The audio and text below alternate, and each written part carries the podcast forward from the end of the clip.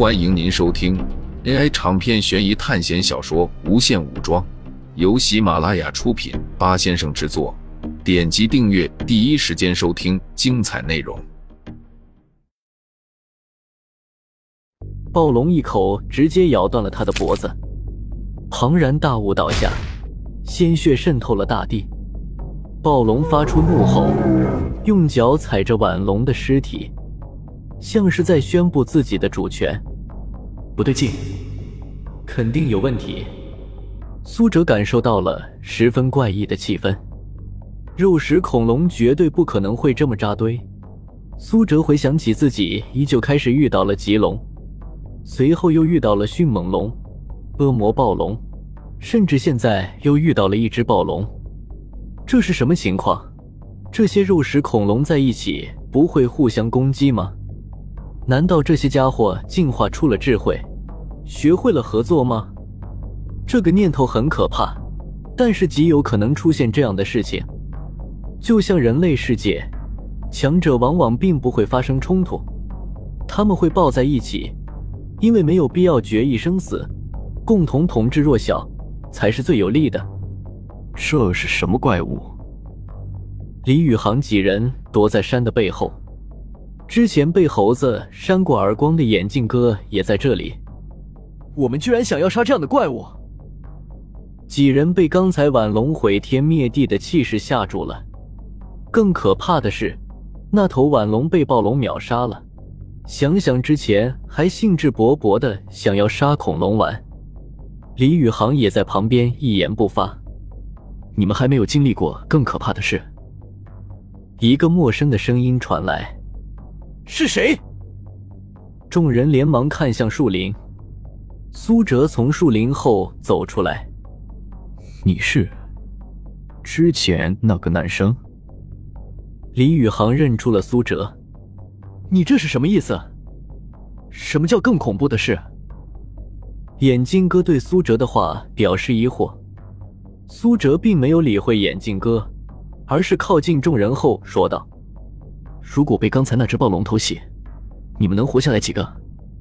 分开跑，能活下来两三个就算不错了。李宇航并不明白苏哲要说什么，但是话说到一半，突然愣住了。你是说，你们被这只暴龙偷袭了？李宇航惊讶的看着苏哲。不，不是这只暴龙，是比这只暴龙还要恐怖的东西。苏哲说道。你们活下来了几个人？李宇航问道。不知道，我逃离了那里。不过之后那里又去了几只迅猛龙。苏哲淡淡的说道。我去！听了苏哲的话，几人倒吸一口气。那我们现在该怎么办？找个地方躲起来，等着时间结束。这个恐怖的地方到处都是怪物。一个男生胆怯的说道，后面的人都没有说话，但是他们好像都默认了这些。我杀掉了一头四鸟龙，获得了一千血分。苏哲对众人说道：“一千血分，杀死这些恐龙有学分。”众人面色一喜：“是的，我在路上遇到了一只受伤的四鸟龙，我用炸弹炸死了它，获得了一千点血分。”虽然我不知道一千点到底能干什么，但是这些东西应该挺重要的，毕竟主线任务也只有五百学分。苏哲说道。可是，这些东西也太可怕了，我们根本不是对手。李宇航说道。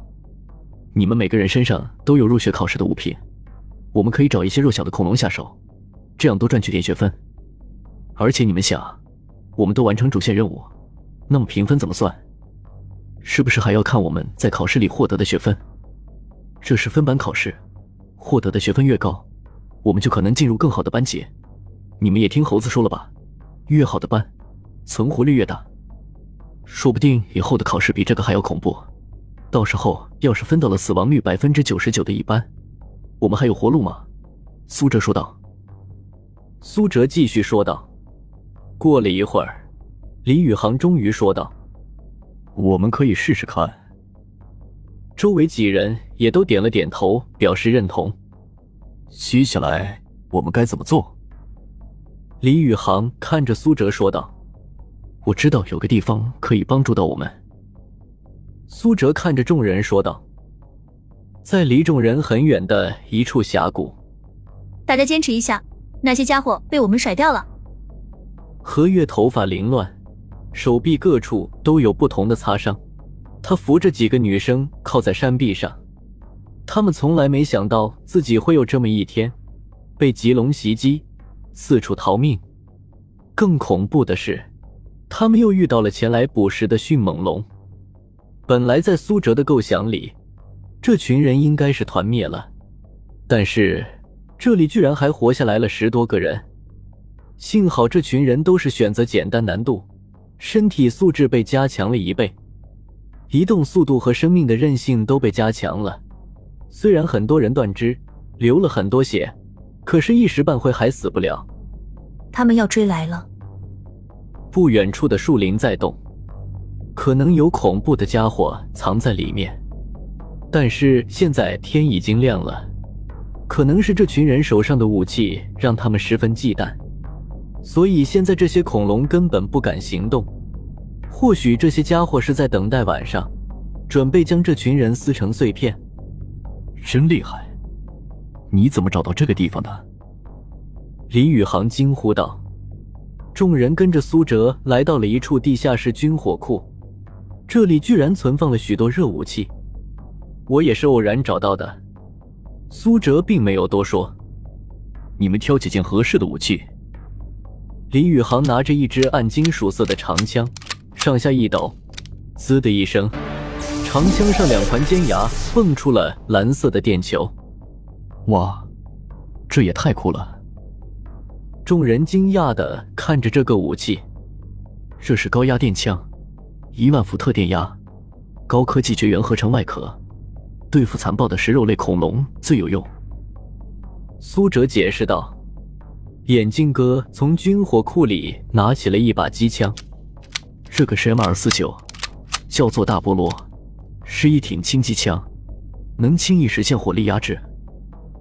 苏哲按下眼镜哥的手说道：“不过你要是用的话，光是后坐力就可以让你内脏破裂。”随着苏哲的讲解，众人俨然把他当成了队伍的中心。有了这些东西，我们就可以杀很多恐龙了，这样学分还不是刷刷的涨。其中一个叫做张勇的男生说道：“听了他的话，周围几人也都信心十足。众人在装备一些武器后，用了一天的时间，将四周的峡谷勘察了一遍。他们要选择一个合适的地方布置陷阱。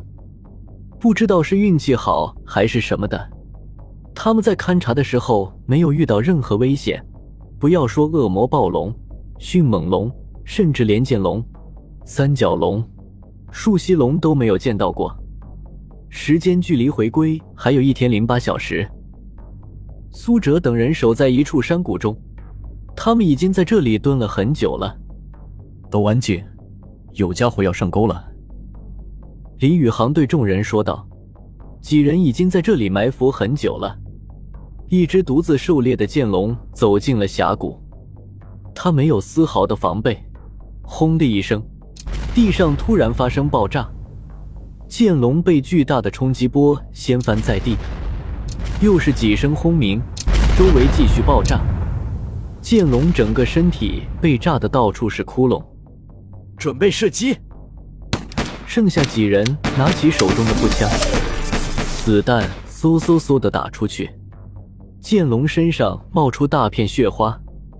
我拿到学分了，哇，一百学分！眼镜哥兴奋的吼道：“听到眼镜哥的话，其他几人都停了下手。为什么只有你一个人拿到了学分，我们没有拿到？”其他几个人看着眼镜哥说道：“我也不知道，可能是我运气好吧。”眼镜哥感觉到氛围有点奇怪。苏哲，你说这是为什么？李宇航想问问苏哲，这到底是怎么回事？转头一看苏哲竟然跑到剑龙的尸体旁边。